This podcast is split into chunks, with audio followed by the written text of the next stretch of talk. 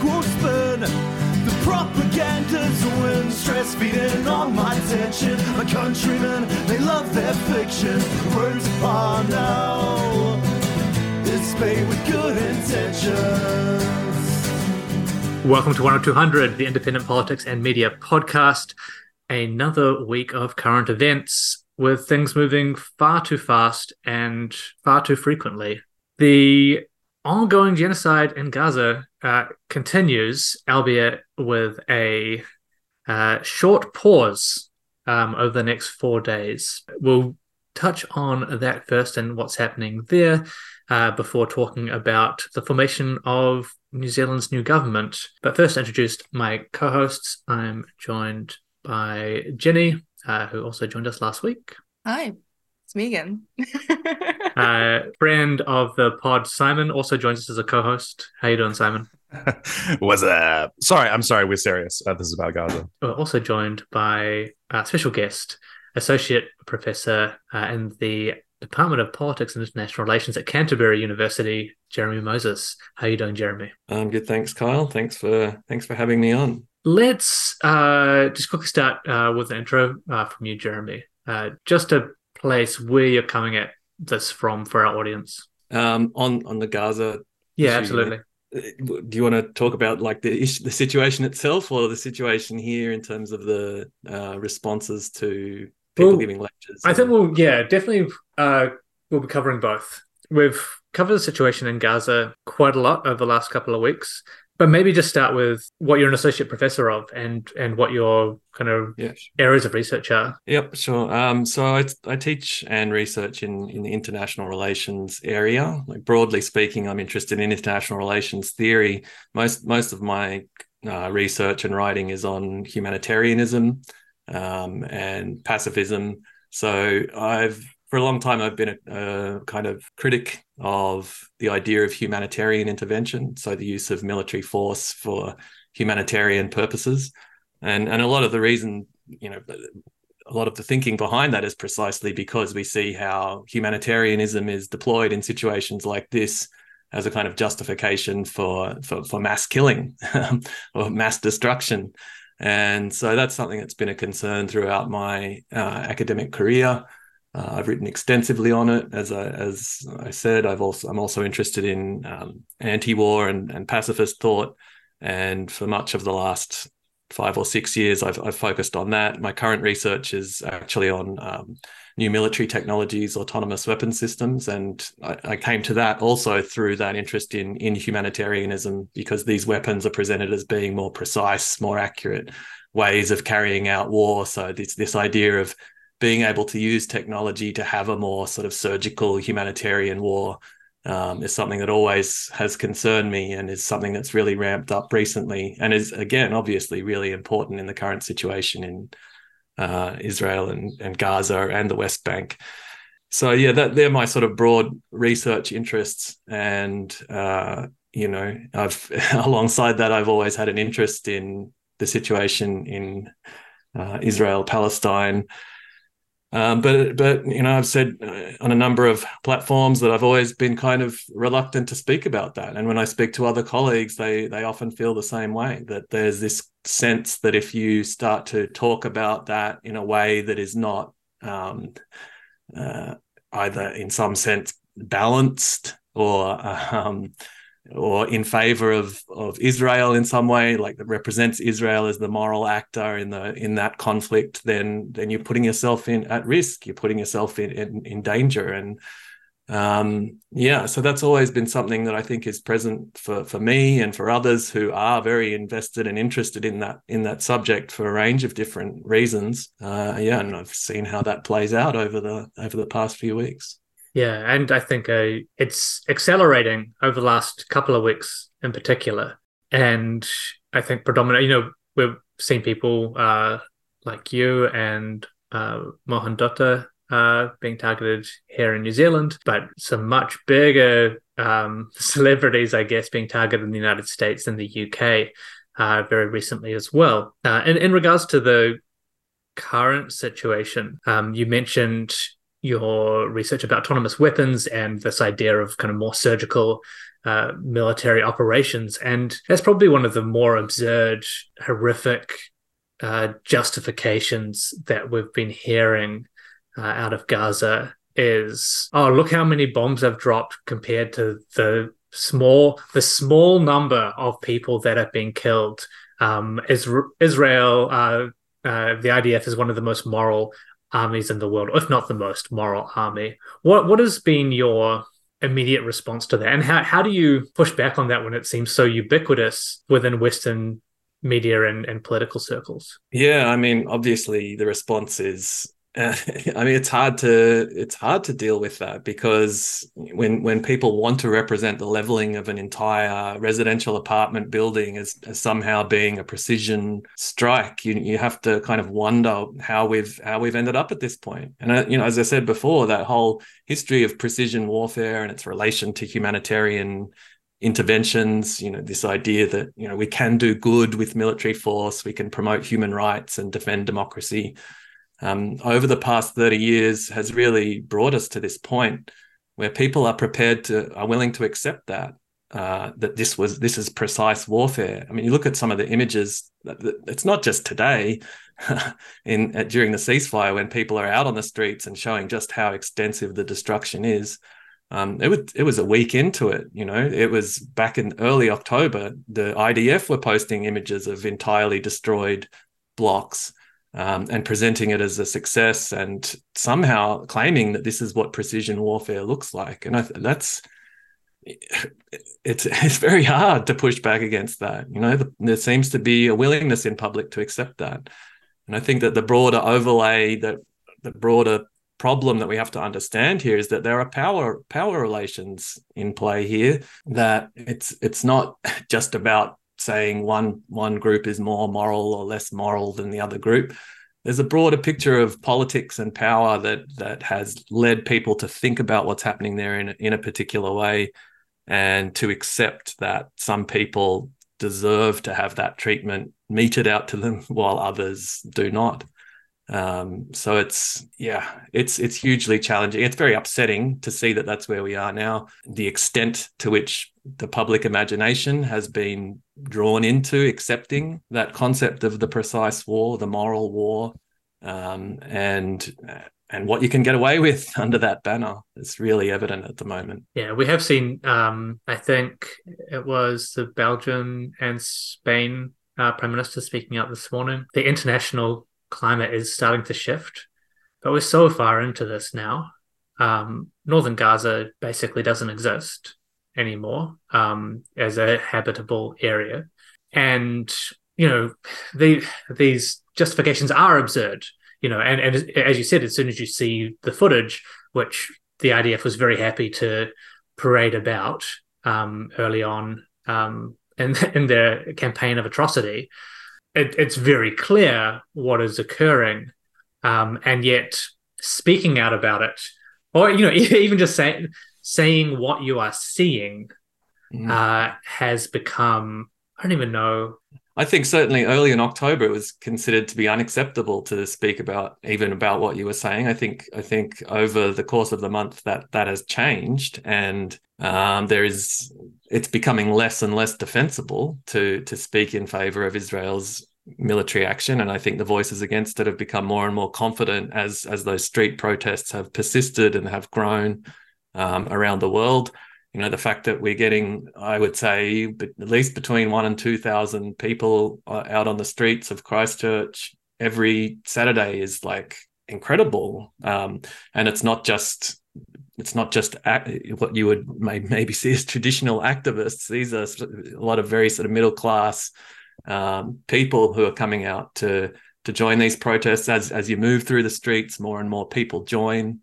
Um, this is this is not something I've ever seen in the time that I've lived here, um, and it's certainly much more persistent even than going back to 2003 and the and the protests that took place before the war in Iraq. Um, there were very large protests at that time, but they certainly weren't as as consistent as as what we're seeing here now. And uh, I think that that's heartening. Uh, but obviously, it's not much consolation for the people who've, who've lost their homes, who've lost their lives, lost lost family members, um, in Gaza. And and that doesn't mean that that we therefore must be on the side of Hamas and that we support the the attack on October 7 but that's how it's represented. So that that language of the war on terror as well, going back to the early 2000s of you're either with us or you're against us, has also poisoned people's brains so much that they're so willing to accept uh, that that that must be the only possibility. That if you don't support the IDF, if you don't support Israel, you must support Islamist terrorism uh, that you are with the Islamic State, as as the NZI, uh, IINZ uh, constantly tries to imply, um, is just absolute nonsense. But that's what we're being asked to accept. And that language has become more and more ludicrous from uh, those propagandists, right? And I, I, think that is a fair term to use for some of these groups who are smearing uh, protesters, because it started out by saying, you know, started out with the condemn Hamas uh, calls on basically every interviewer on every major media organization would would hammer people with that. Um, we've all seen it on social media if we're talking about this as well.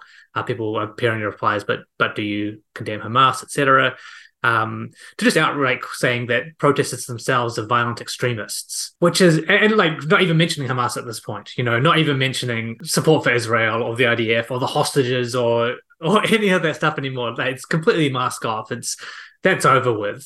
The there's been this shift to uh, this conspiracy theory from among some in that group, which is the protesters themselves are violent extremists. Um, they are ISIS or other terrorist organization affiliates, uh, and Muslims are trying to infiltrate our countries to cause unrest. Like that's literally where we're at from from some of these people. But you've come under um, slightly more scrutiny than the average punter, um, such as ourselves. Uh, do you want to talk a little bit about that as an academic um, and what's been happening in that space for you and how you're dealing with it.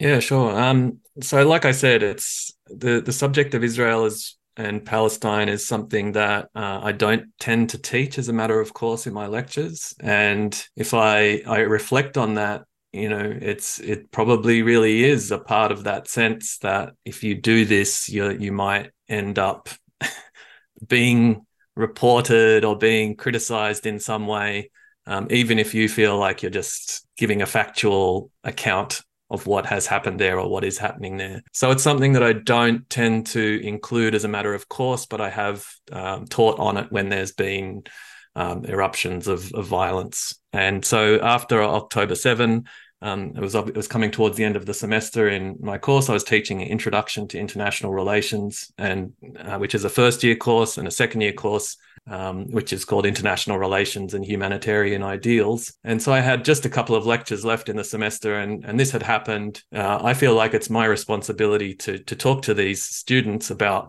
about these very momentous events that are taking place in the world, like. The, the idea that I would just be like, I'm sorry, I can't, I'm not going to talk about this. I can't talk about this.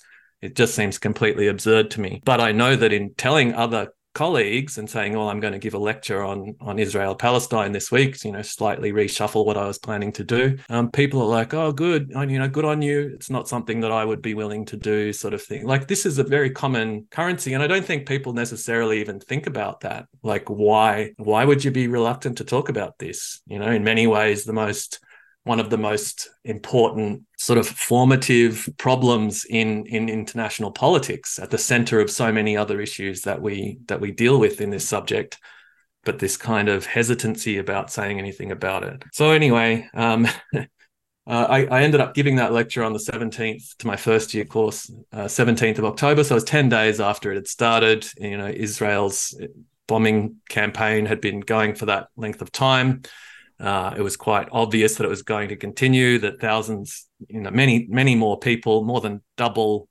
um, the casualties, the deaths on October 7 had, had already been inflicted on the Palestinian people by that time. So you know, it was clear that, that this response was going to uh, be disproportionate and continue to, to be disproportionate. as it proceeded. Um, yeah, so I, so I gave the lecture. I mean, one of the things that I said in that lecture, and the, the thing that they've really that the Israel Institute in their tweets, um, sort of denouncing me or calling me out, um, that followed from that really focused on was this was the argument that I made a couple of times about um, and this goes back to my broader research agenda, my history of, of publishing is to say that we should not try to apply morality to situations of war, um, that it's not an appropriate thing to do, that that once you once you try and designate some acts of war as being moral and some as being immoral, then you're bound to slide towards what we what we see today, where people claim morality for campaigns of ethnic cleansing or genocide. We're doing it for moral reasons. And there's a you know there's a long history of thinking in international relations that says you should that it's wrong to moralize war that war war is what happens once you've reached the, the limits of morality it's beyond a moral question um, it's a purely political question, and it's uh, it's one that is obviously involved in in taking other people's lives and destroying people's property. Um, so to moralize that is a problem. It's a risk. It's a danger. So that's essentially the context that I wanted to put in the student's head at the beginning of that lecture to say, I'm not I'm not. putting morality on either side of this. I'm not I'm not moralizing the October 7 attacks and I'm certainly not moral I'm not going to give moral credit to the Israel Israeli response to that. Um, and they don't like that. The, so, so in the tweets that came out, I didn't see them initially because um, so the Israel Institute did not tag me in the original tweet that they made about me, but they did tag my employer. University of Canterbury. So the intention behind that is very clear, is to to draw attention to what I had said to the university without me being able to, without me being aware of it, seeing it, um, or being able to respond to it initially. Um, and if you see that tweet, it says, "I can't." Uh, Jeremy Moses, associate professor at UC, can't tell the difference between ISIS and the NZDF. So I read this, and I, I, I never did not mention the Islamic State. I didn't mention the NZDF in this lecture. So what what essentially has happened is that David Cumin has had the some quotes about where I was talking about the the the morality or the, the non-morality of warfare passed to him by a student who perhaps didn't understand what I was talking about. Um, and and obviously wasn't prepared to engage with me or with their tutor or with anyone else in the university to discuss any concerns that they may have had about what I said in the lecture. They went straight to the Israel Institute. You assumed uh, that David Cumin wasn't just sitting on your lecture somewhere like a grubby little freak. Uh, sorry, what was that? Say you, you assumed that he hadn't turned up himself just to. Um... Well, no, I no, no. I mean, subsequent subsequent tweets show okay, that he had received okay. this information from a student. So which is upsetting in itself um, for different reasons. Yeah, so you know this this idea.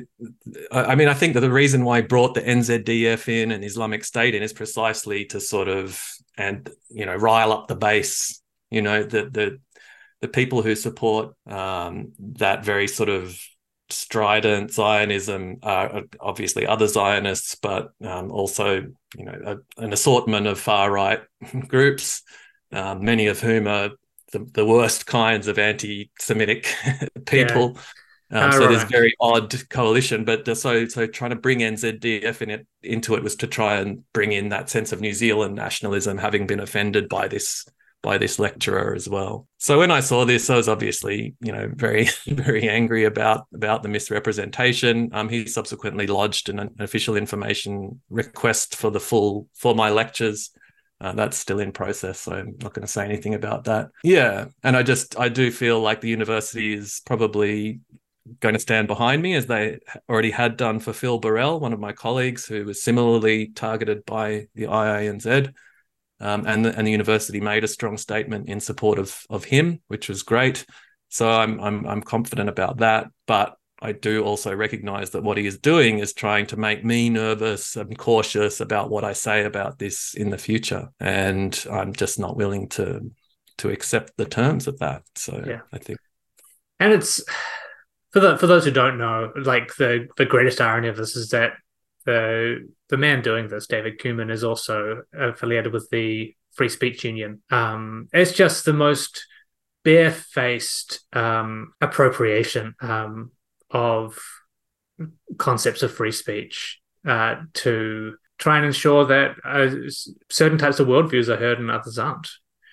Um, how how do you you say you won't uh, kind of allow that to have a chilling effect on you? How do you ensure that for yourself? How do you keep your eye like on the issues at hand. Yeah, I think it's difficult because there were a few days where it was like, oh, you know, I wish I and you and you still have that thought, you know, I wish I'd never done that or responded in that way to that whatever. Yeah, so it's like sometimes it's like I just wish I hadn't gotten into this in the first place because it's a lot of time wasted and can get stressful and it can create doubt about you you know well maybe I have said the wrong thing kind of but once you once you get through that um, and the way I the way I got through that was to get in touch with other people like Mohan Dutta and um, Richard Jackson, um, Josephine Varghese, who is a regular on your podcast as well. Start to build connections with people who've had this experience before. Um, you know, I went back and I started to look over the history of this in the US with Campus Watch and more recently Canary Mission. So we're there. They've gone from the targeting of academic staff, the profiling of academics who speak critically of Israel. And that's moved now to targeting more students. Um, so student activists uh, get get their profiles get put up on this website. It's not clear who runs the website or who funds it. And I'm determined not to end up in that. That New Zealand doesn't end up in that situation. I just I feel like that that would be extremely harmful for democracy, very harmful for for education at all levels, but particularly higher education. And um, so we need to be better at building connections with others who feel similarly, um, speaking strongly against this, speaking consistently against it, and not just being like, okay, let's just don't respond, you know, leave it. Um, that's that's tended to be the to be the way to deal with it in the past, and I just feel like that that now is the time to actually go beyond that. Like we've got an actual opportunity here because these people have found themselves um, suddenly advocating for what is very clearly at least this uh, ethnic cleansing, genocide. Now is the time to to condemn this and to really um, expose the kind of duplicity and and damage that this does to to free debate. Especially when they're trying to weaponize it for political purposes, right? Um, I, I, think that's always been quite clear um, ever since the reason for the FSU in particular being formed uh, was in response to censuring of uh, Lauren Southern and Stefan Molyneux, you know, to far right white supremacists. Very obvious from day one which uh, set of sides they'd be picking um, in, in a lot of these battles. And they, they throw out a, a confounding argument every now and then, say, oh, look, we uh, support this liberal view this time. Um, but yeah, it's these more insidious ones where they think they can go after someone who doesn't have a high profile necessarily. And you just always have to be really, really suspicious of any group that's going after academics um, in this way, I think, just in terms of human history, if nothing else. Yeah, the monopolization of something like free speech as a universal principle, and it's the same for human rights or humanitarianism. If you're going to claim to be representing those things, you're probably you're probably going to get yourself in trouble at some point down the track because all of those things are political, and you're you're you know we're going to get caught up in a politics that can't consistently that we don't want to see consistent free speech. We don't want to see consistent human rights, which is what we see now. We don't want to see a consistent sense of humanitarianism. And so that's the same in academia. You know, people who've advocated for humanitarian military intervention over the years are completely silent about this particular case. Because in the past, it was always on the side of NATO and the United States, encouraging that and now and as soon as it's against an ally of those countries there's just complete sort of confusion about well what do these universal principles mean? And i think this the free speech thing is similar to that. It's like once the politics shift in a particular way you can't you can't always have that thing. And so you need to be i think that's the same for the right and the left. You need to be careful about how you deploy those kind of universal values arguments because they those those things can shift very quickly. Um, i want to talk just briefly before we move on to uh, our new government um, about the way this has played out in in newsrooms across the country. And and Ginny and Simon just feel free to to weigh in at any point by the way um, just just bust your way into the conversation. I'll say no more. no, no, no, no, no. Also say more. But you know, we've seen some stuff over the last uh, couple of weeks. Um, we had Tamim Shaltoni on uh, last week, um, and he mentioned when he was on Radio New Zealand, uh, in the recording they put up on the website, they've removed uh, any uh, reference he made uh, to genocide.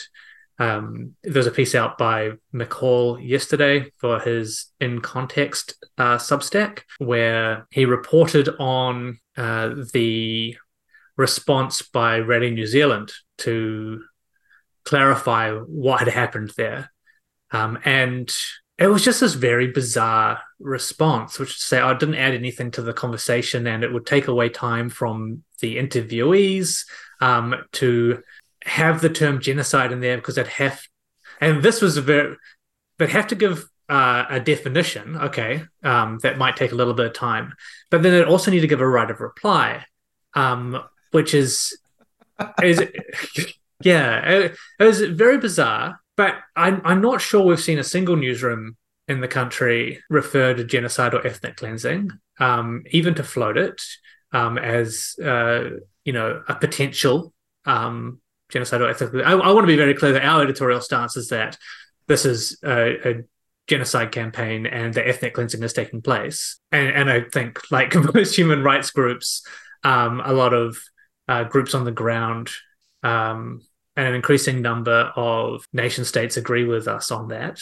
But yeah, across the country in New Zealand, with our media has has struggled to to platform that idea. Is that do you think, Jeremy, similar to the way that some academics have felt they can't speak out about it, or is there something else going on here?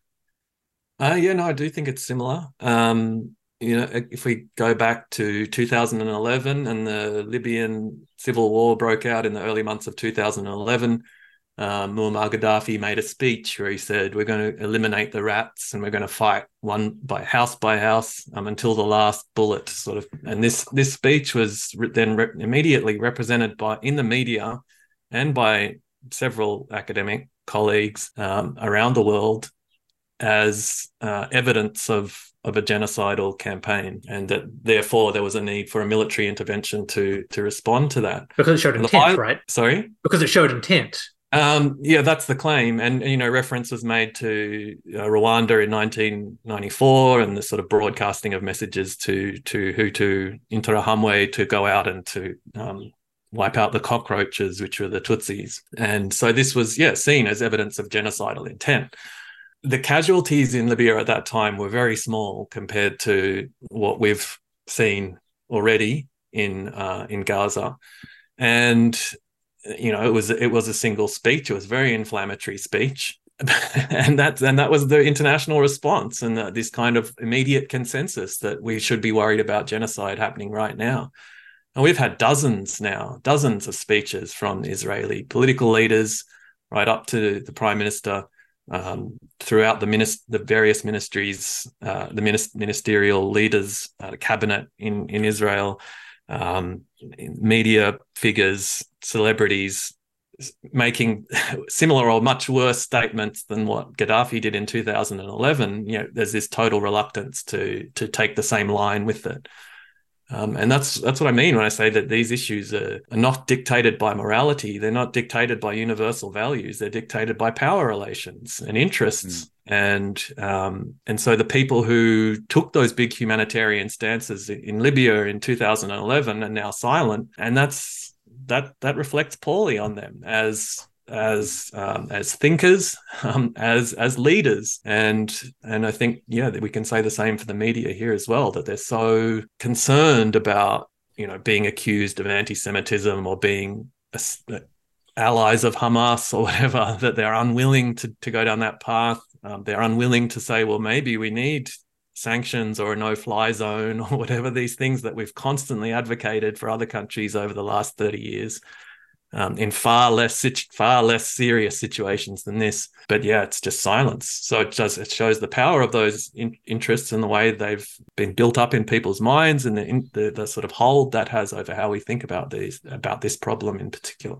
There are maybe like two or three threads that I think sort of come up there, but especially rising out of what you say, Kyle. But it's kind of interesting. There's so many different things that, that come out of this. I think the Israel Palestine question is one where maybe it's not taught, like you, you say, Jeremy, but perhaps it ought to be for the reason that it shows the kind of stark hypocrisy or it sort of reveals the quote unquote liberal international rules based order for sort of what it is, right?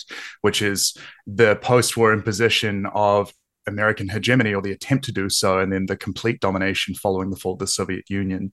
I think if we want to look at what a rules-based order is, we can say, say, well, you know, like you bring up, Kyle, what is the definition of genocide? Well, there's a lot of scholarship on this, but at law, the Rome Statute is what defines that, or at least it has done so since since 2000. And what's kind of interesting is if you want to look at rogue states, the United States and the Is- and Israel, neither of them are signatories to the Rome Statute. They refuse to ratify it. In fact, the United States withdrew its signature after the, the September 11th attacks because it wanted to carry out a crime of aggression, the greatest crime of aggression of the 21st century, which was Iraq, right?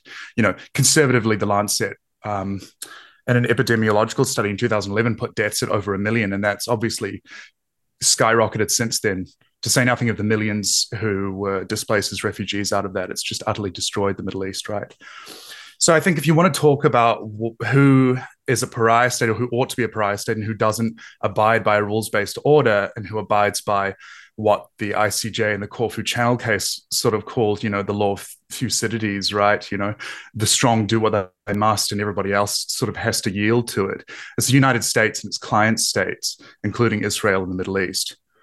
And that that's shown time and time again in the UN, right? If we look at votes that happen according to, you know, the blockade around Cuba, which is illegal, or it, you know, the the UN can't really do anything about it because virtually every country votes that it is wrong to continue the blockade, this attempted, you know, starvation and, and throttle stranglehold of people on this island nation. Um, and the United States, Israel, and like some micro Pacific nation are the only countries which ever vote against it, right? So if we want to talk about what is genteel, what is sort of civilized, I think we really have to recognize empire for what it is in that sense. That's something that's not discussed for very good reasons. And that sort of brings me to my, I suppose, the second thread, right, which is media. Uh, and you've brought this up. I think people oftentimes look at reporters and they ask, you know, this reporter seems like they've got a good head on their shoulders. Why do they question this way? Or why is it that we don't hear this word, we don't hear that word? Is it that somehow they all believe the same thing? And what I would sort of put to that really is that it's irrelevant what a reporter thinks. Really, you could look at someone like Heather du Plessis-Allen, who's a, a, demagogue and an ideologue, and say, "Well, yeah, sure, she's a she's a white South African. She's obviously very racist, like so on and so forth. Yeah, yeah, yeah. Blah blah blah. You know, she's going to say whatever horse shit she wants. Same as uh, Mike Hosking or someone like that, although he doesn't have the excuse of being um, from an apartheid country. But I think that misses the point, really, because you can't really have left reporters, or rather, they have to wait for there to be an opening and an opportunity. Because what really matters is not what a reporter's opinion is or what their belief is, it's the structure of the institution in which they work. It doesn't matter what a reporter's belief is any more than it matters what a factory worker on the line at GM thinks should car they should make, right? It's the same deal. The media institutions are owned by corporations, or they are in the sense of TVNZ, ones, which are sort of split between trying to fulfill a public obligation and following the crowd of that corporate news. And it's in the interests of capital to continue a genocidal campaign and not call it what it is, and not have people actually understand what it is, because it is necessary for the running of the way that our world order works, right? Israel is this bulwark and this outpost and has been so since the 1970s to carry out American interests in the region. And the reason for American interests in the region is fossil fuels. We've already seen that. Uh, I'm sure you know the exact details of this, Kyle, but uh, you know the rights to fossil fuels off the coast of Gaza are already being auctioned off. Right? It's flagrant and obvious what's going on, but we're not allowed to talk about it, or at least you won't hear that in and standard news. And the third thread, I think, one that I pick up on is talking about, I think you mentioned, Jeremy, you know, do you condemn Hamas is like this really common question that's used as a sort of gotcha, right? And oftentimes people qualified. I think this is this only happens in the West, by the way. This only happens in the first world that we say as leftists.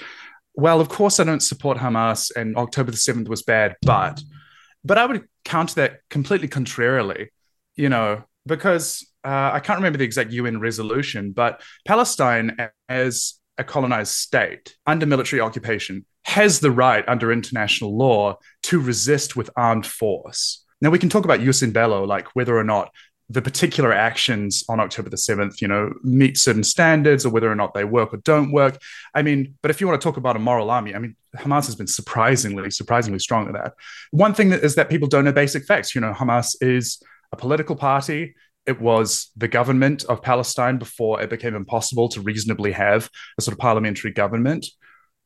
I mean, all of these things, right? And there are a lot of other resistant uh, resistance groups like the PLFP in Palestine and other groups, you know, anarchist groups, um, more communist left groups, uh, things like this. And they're all united in their sort of you know, collective resistance to oppression. But I want to sort of pull it back and say whether or not it's legal, if you want to think about it from a very basic ethical standpoint, what you're asking people to do is to condemn the leaders of the Warsaw Uprising out of the ghettos. I've just been reading Bernard Goldstein's uh, memoir, The Stars Bear Witness. And it's kind of fascinating how much in parallel those Nazi techniques of control in Poland and Łódź and other places and in Warsaw were to Gaza. And obviously, surveillance capitalism has increased those techniques and, and the advancement of those. But settler colonialism and or exterminationism really remain the same you know, we can think about Aimé Césaire, who talks about fascism being just the techniques of the colony turned inward toward the metropole, right? And discourse on colonialism. And I think that's something we have to sort of keep in mind as to whether there is a justification.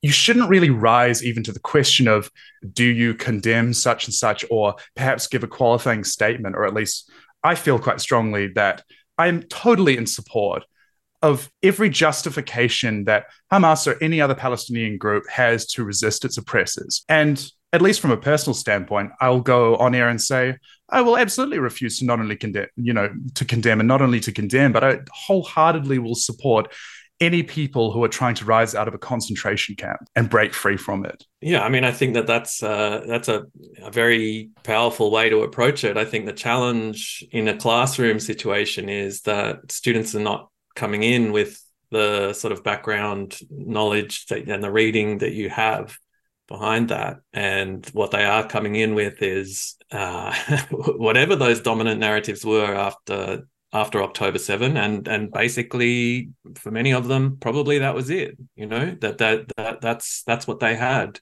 and if you want to um, bring people in that situation with you you have to start at a point that doesn't immediately seem inconceivable to them.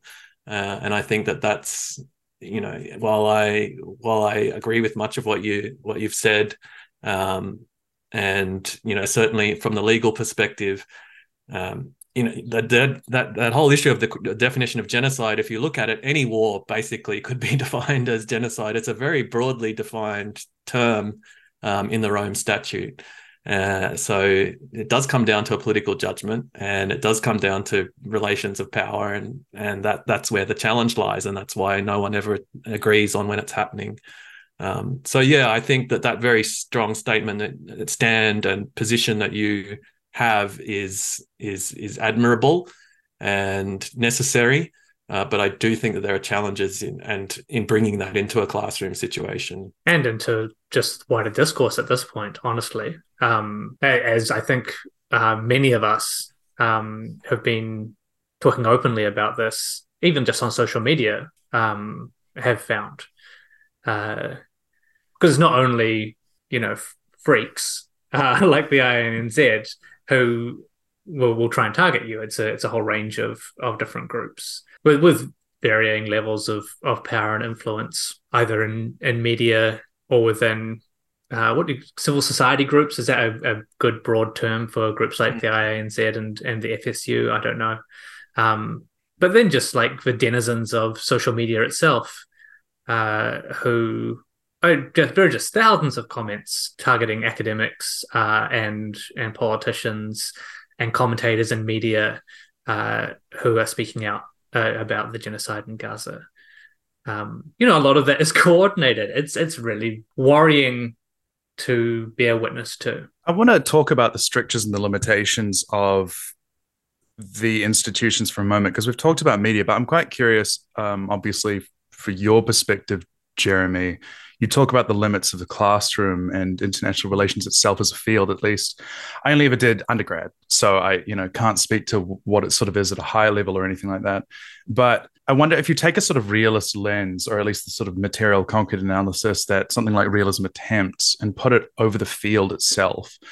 My feeling or perspective on it really is that things like the attendant constellations of many institutions around the sort of meta institution of IR as a, as a field of study, like think tanks, like uh, a lot of NGOs, is in a way to sort of construct ideological apparatuses to launder a lot of this or make it very difficult to move outside the margins. Like you talk about feeling uncomfortable within the classroom. And I wonder if you can speak on that. Just you, you know, dropping for an example, if I might give one of Joseph Nye, you know, one of the leaders of the neo neo debate, you know, he's the liberal, right?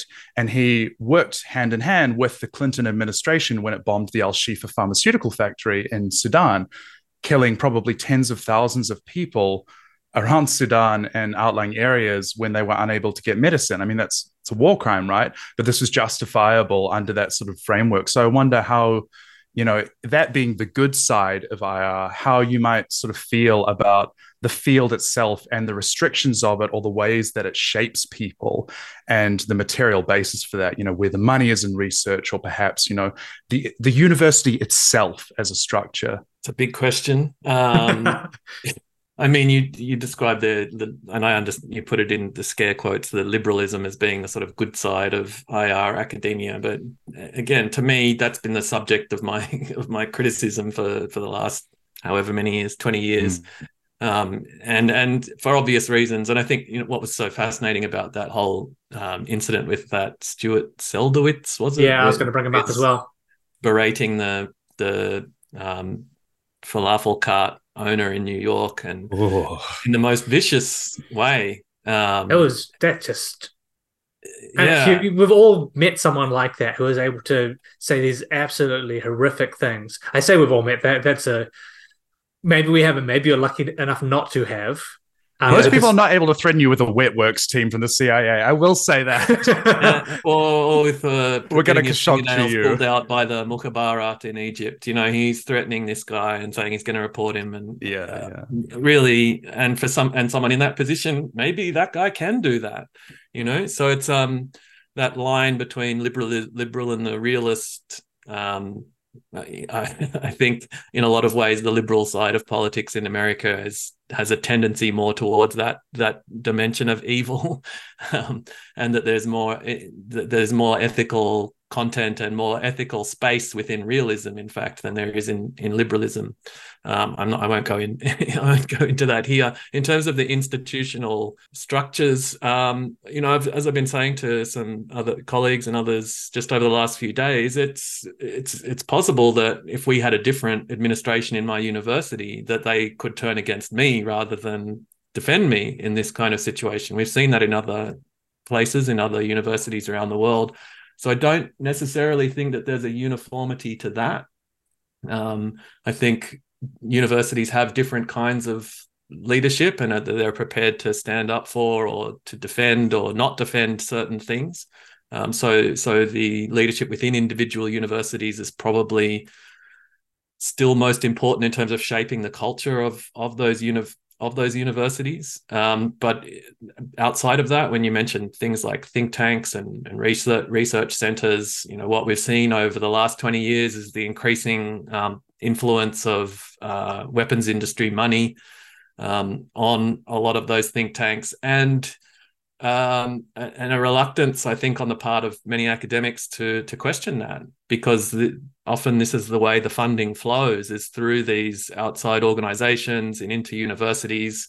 Um, you have people crossing over between universities and these think tanks. Um, the money is coming from from weapons manufacturers. They're not allowed to speak against it. Uh, the, I have a postdoc working on my current project on autonomous weapon systems who's just published a great article on um, the interaction or the, the connections between the military, academia, um, and government and the Defence Force in Australia. And and over the last 20 years, those links have just grown and grown. And and with that, we've seen more and more reluctance to speak out against Australia becoming um, a mini a mini military industrial complex in the image of the United States. Um, so a lot of people have responded positively to that article. Others others are kind of offended by it in some way. Uh, so there there are definitely structures, but I, I guess we could say that the overarching structure is the is the sort of neoliberal profit profit motivation um, that universities are, are all faced with. That that that has consequences for for how universities work and what they focus on, uh, and certainly seeking funding in order to improve their profit margins from private sources that have particular interests. Yeah, it leads to a distortion of of what we what we think and what we teach, um, and the space for real independence in universities is is is definitely shrinking. So it's mm-hmm. something that you know there's a lot of different dynamics at play.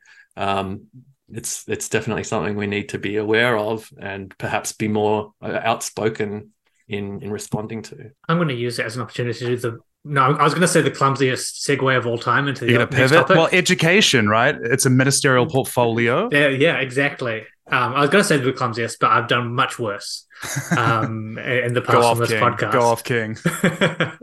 uh, yeah, but you're talking about these neoliberal uh, structures and, and the profit motive um, and I guess the undermining of uh, academia at the tertiary level, but also you know uh, all the way through over the last what 50 years. And we've just had a new government be signed in to power. I guess some of their ministries and policy platforms have been put on the table for us to uh, peruse, and it looks like that's gonna get worse. I I thought it was going to be bad. You know, I've I've been saying it's going to be bad since you know late last year. This this podcast has been covering this for a long time now, um, with a lot of very sensible people saying, "Oh, they'd never do that." Um, National would never do that. They're actually more like Labor. Um, and you know there is there is truth to the equivalence between uh, National and Labor as centrist parties, but there's been this complete unwillingness uh, to understand the way that those parties interact with their flank parties. And in this case, um, ACT in New Zealand First are just so far beyond the pale as to anything we've seen in the last couple of decades from minor parties um, that have influence on government um, over the last 20 years, probably. And it looks like National has just wholesale acceded to a lot of the things that a lot of the most reactionary things that, that both those minor parties have been asking for. I don't even know where to start with some of this shit. It's really bad. Should we hear from our, private school, boarding school representative correspondent? Um, I don't, just for clarity, I don't work or teach at a private school or a boarding school. Um, the reality is far worse. No, um, I was actually looking at the ministerial list um, and comparing it to uh, the current active portfolios um, and seeing which I guess have been nixed or removed. And um, some interesting choices here. Uh, I think it looks like we actually don't have um, anyone um, who is on the diversity, inclusion, and ethnic co- communities portfolio anymore. I think sounds That's about right. Mm. And there are a couple others as well. Um, but I think for me, when I when I heard the news and when I saw the list and downloaded the PDF, I thought, okay, Luxon, sure, continuing the trend of having Chris's look after our country's security apparatus. That's whatever um Nicola Willis I mean, uh, um and then getting all the way down to Judith Collins um and I see she's responsible now for coordinating the government's response to the Royal Commission's report into the terror attack on the Christchurch mosque. Woo! And I just can't think of a person less ideologically um, and professionally qualified to take over that particular role. What Judith so, Talofa Collins doesn't do it for you for like this, absolutely. this racially sensitive about oh, Judith Talofa Collins frequently. Um, so it's just it's honestly quite mind-boggling. I mean, she, yeah, she's got GCSB, NZSIS, um, and then the Minister for Space position, which everyone's been frothing about for absolutely no good reason at all, and then bearing the lead there with the Christchurch Mosque thing. So that I think sort of made me want to lie down for a couple hours in the dark just on its own. I I don't feel good about this. Um, no one feels good about this.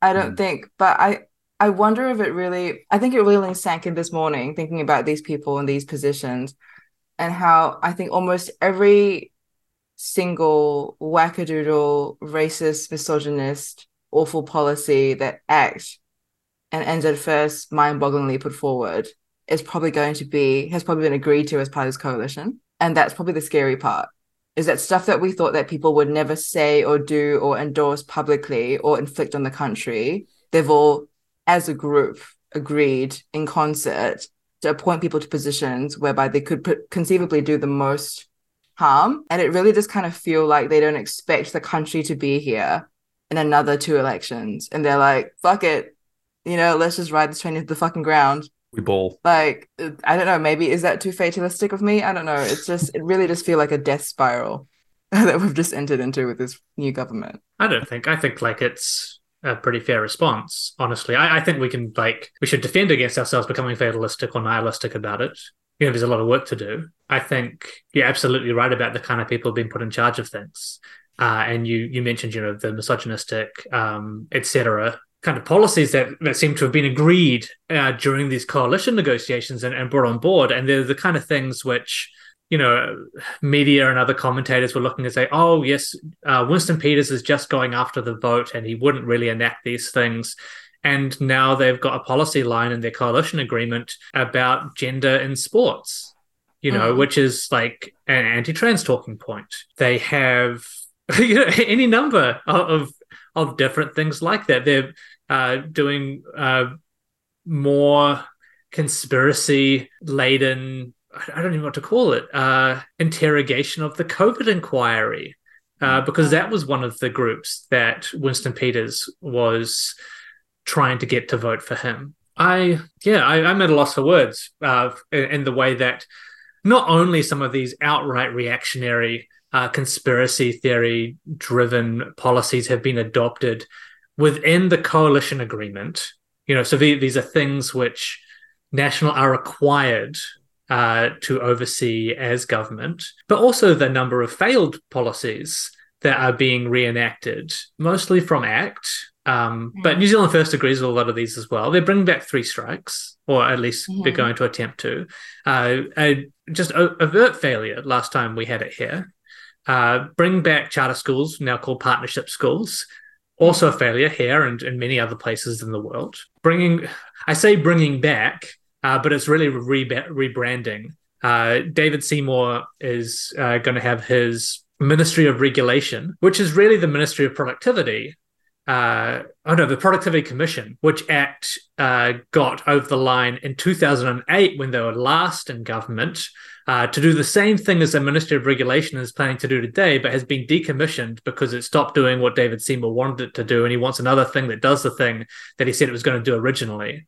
Um, and it's just a like obvious joke. I don't think there's anything. You know, people, people are trying to find like silver linings or whatever. Oh, here's this one good thing. Uh, New Zealand First says they want the grocery commissioner to have more teeth. Like, I don't give a shit. Like, I, I just I don't see any of that happening. He, you, Brooke Van Velden, Deputy Act leader, is in charge of workplace relations yeah and they're bringing back 90 day trials and getting rid of fair pay agreements. What do people think is going to happen? And none of this was campaigned on by National. Like all these things that are being brought into here by these minor party uh, like policy vats, you know, where they, where they grow this this horrific, uh, virulent uh, garbage, was, was directly campaigned upon by the the ruling party. You know, this is not stuff that people voted for. Let's talk about mandates if you know um, that's the direction we want to go to, or uh, political traditions or norms. This is completely out the gate. Kyle, you don't understand. It's uh, progressive because they're a thruple. They're actually a polyamorous group of men. And I think it's problematic of you to question that a little bit.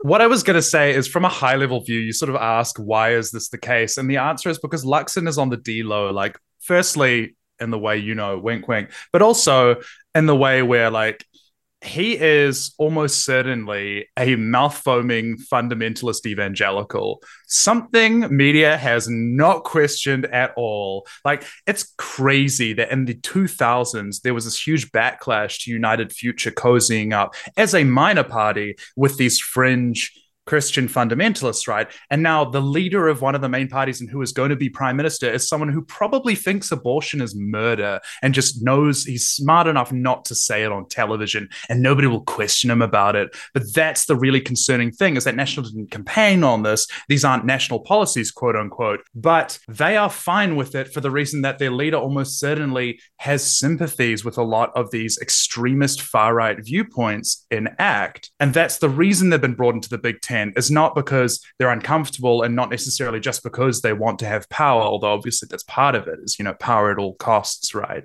But it's also because it's not anathema to him as a person and probably a lot of the other people in National. National is sort of attritioned and bled out most of its, I don't know what they call liberals. I don't really know what that means uh, in the context of National, but whatever. I mean, Labor's our liberal party, right? So, um, a sort of, you know, soft right wing party. So it's kind of weird but on the other hand, you know, you look at some of the people who do remain who were considered the social liberals or whatever it is. Again, whatever that means without the context of economics and class relations, right? Sort of a meaningless subject, you know, like gays can have rights as long as they're rich, you know, and, and they're not trans kids being kicked out by their families, whatever.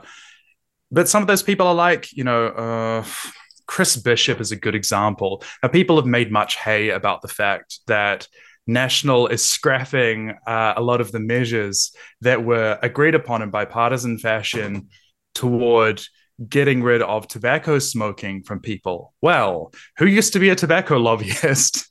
Chris mm. Bishop.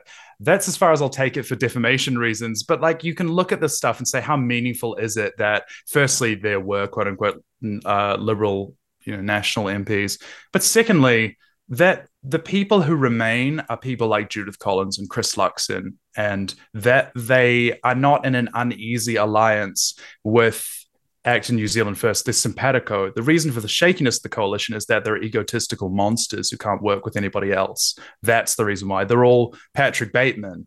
It's not because you know they they don't agree with them broadly ideologically or they're uncomfortable or like you know i can't believe what Umfi said on the timeline about it i think if we look if you're looking for a silver lining it's the presence of te pāti maori surely um, you know not in government but uh, just presenting um, uh, a political alternative uh, that that labor is not not willing to present. And i think one that's more compelling than what the greens are capable of presenting um, and so they're going to continue to be there. They're going to continue to be outspoken. Uh, they are going to, I think, if they, if I think they will continue to grow if they uh, continue on in, in the way that they um, acted in the last the last term of parliament. And you know, we have to build solidarity around that like i think it's not it's i know it's a you know it's a bit of an old cliche it's not just the the election and then so for the next 3 years we have to live with this like we just have to keep pushing back against it and those positions that are extreme um, that Simon mentioned, you know, whether it's on a on abortion or any other any other kinds of issues, need to remain extreme. They can't be allowed to become mainstream.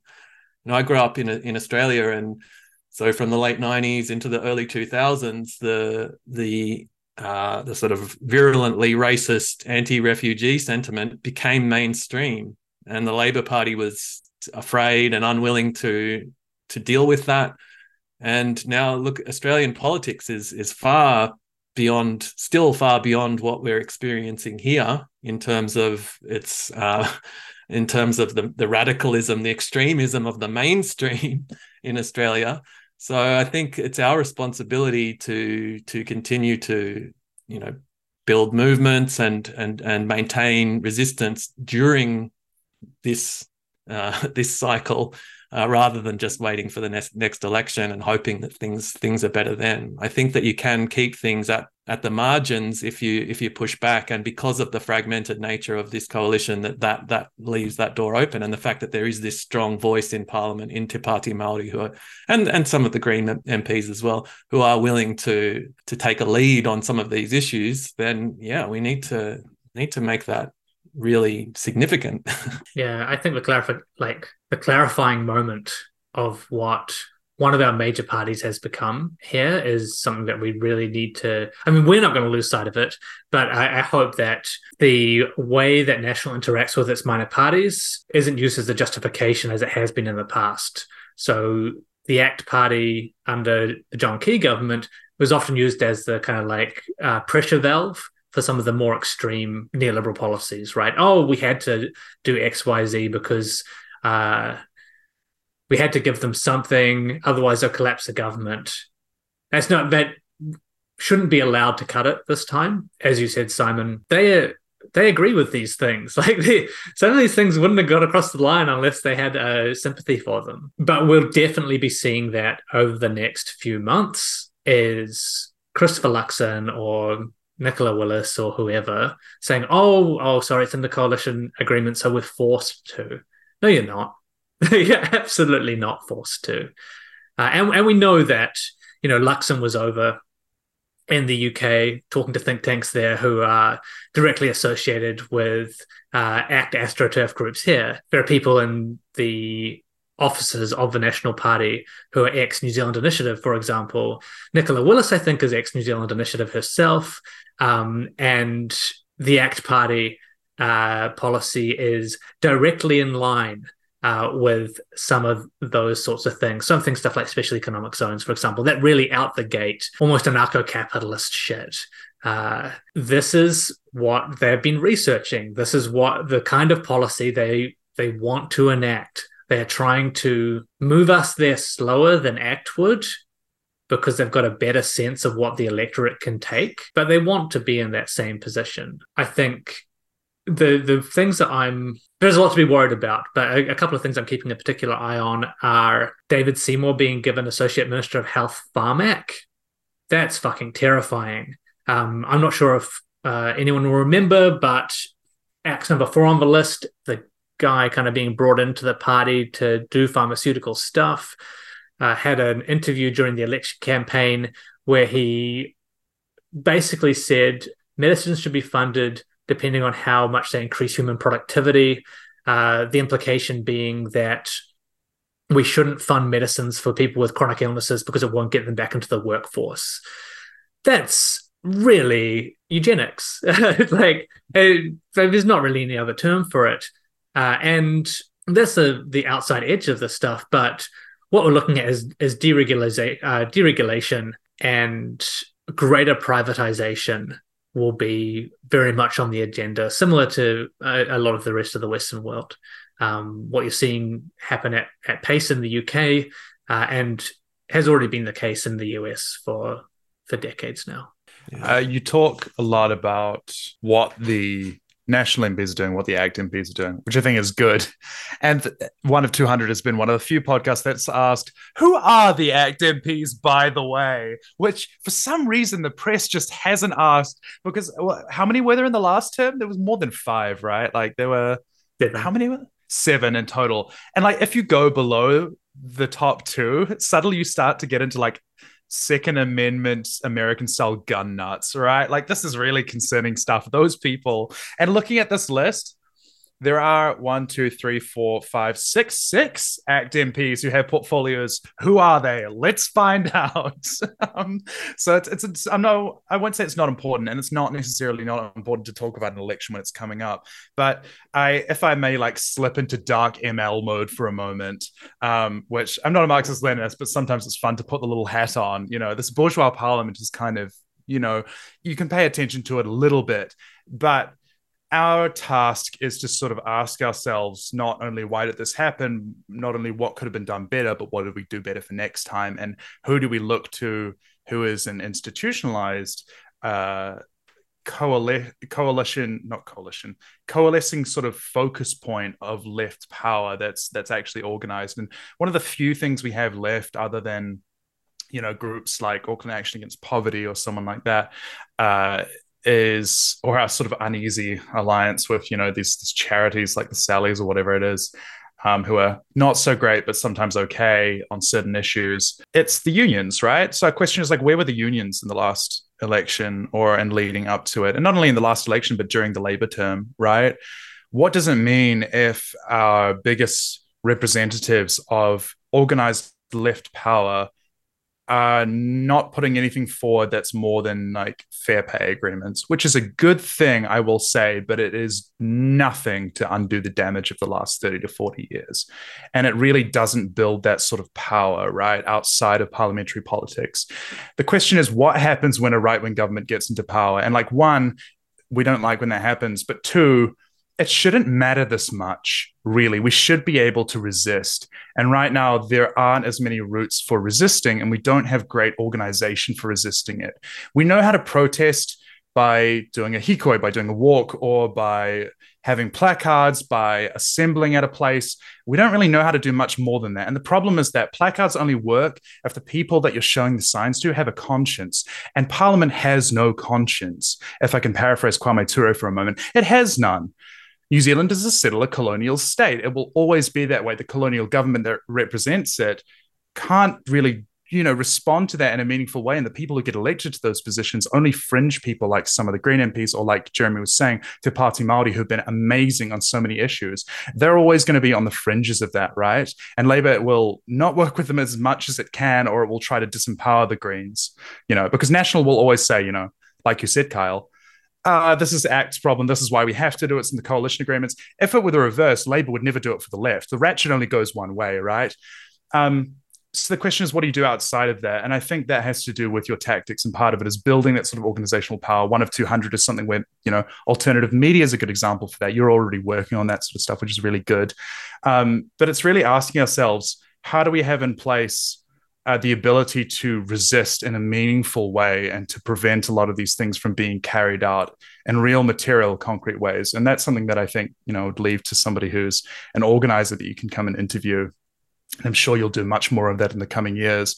But that's really something to think about is not how do we influence labor? Or perhaps we can do our own little blairite you know or, or trotsky's sort of infiltration of it or something like that. No our enemies have the money. We can't do that. We can't beat them on those grounds. But what we can do is we can sort of twist labor's arm to do things right? Or we can make it so that you know we democratize the unions such as they are ossified in their state currently or that they don't sop to management so much. And it's questions about how we do that and how we build those alternatives and how we support and feed each other and shelter each other as we go through this term.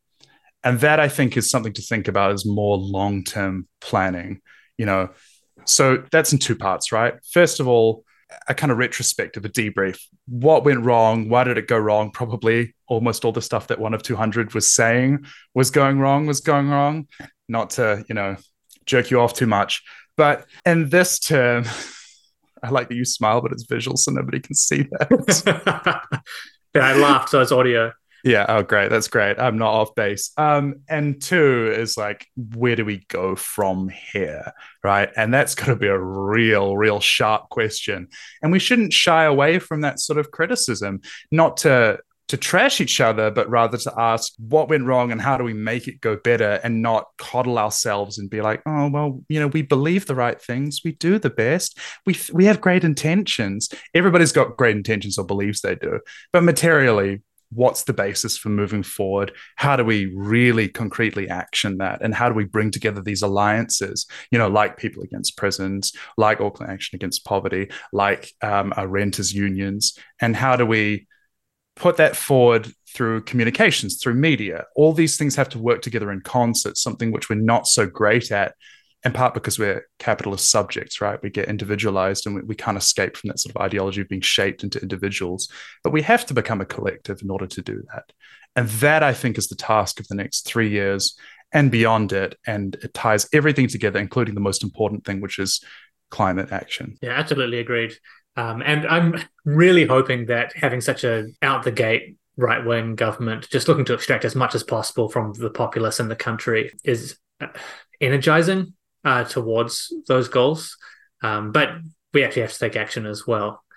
I think the final thing to ask uh, about this incoming government before we close up for the day is to swing it back around to Gaza. And Jeremy, our government have been really bad on this by and large. I think the only indication we've had out of the National Party is a combination of uh, Christopher Luxon saying he hadn't seen advice on Gaza yet, and Chris Bishop just becoming incredibly nasty in responses to constituents. Do you see any hope here for a, I don't know, a, a stance at all from this national government on Gaza? Um, it's a good question. Um, uh, and one that I hadn't really turned my my thought to at this point, to be honest. Uh, it's interesting, obviously, that Winston's back at Foreign Affairs. In many ways, probably the safest place for him to be. Uh, and I don't know. In my when he was previously in that role, and in uh, whenever we, we take our postgraduate students up to Wellington to meet with political leaders and things every year, and we used to meet used to meet with him when he was foreign minister and I I tend to think that his outlook on international politics while still heavily influenced by an American perspective is there's still a sense of realism to how he views international relations? And um, that yeah not that sort of highly ideological uh, approach to to international politics. So it's possible that I, I, don't know. Honestly, I don't know what Winston Peters may be thinking about what's happening. I don't know if he said anything about it. Um, Not yet. No, I mean, I don't expect there to be any any kind of interesting radicalism coming out of this government on on what's happening in that situation. If anything, I suspect they'll they'll be just even more willing than Labor was, and it was obviously really interesting and revealing to see how how afraid Labour were even in that sort of lamed up space um, where they were able to say something, um, but were still unwilling to to really do anything until you know until very late on in the piece. Yeah, I, I don't have much hope for for that getting any better, to be honest. But but if Israel's genocidal actions continue to intensify over the coming weeks, then a lot of people are going to have to start to consider where they stand um, I think, as we said at the start, we've already st- started to see some shift over over the last month on that, um, and it's it's going to at some point become untenable to to be standing strongly on the side of Israel and the United States on this on this issue. And if they don't realize that, they're going to end up humiliating themselves.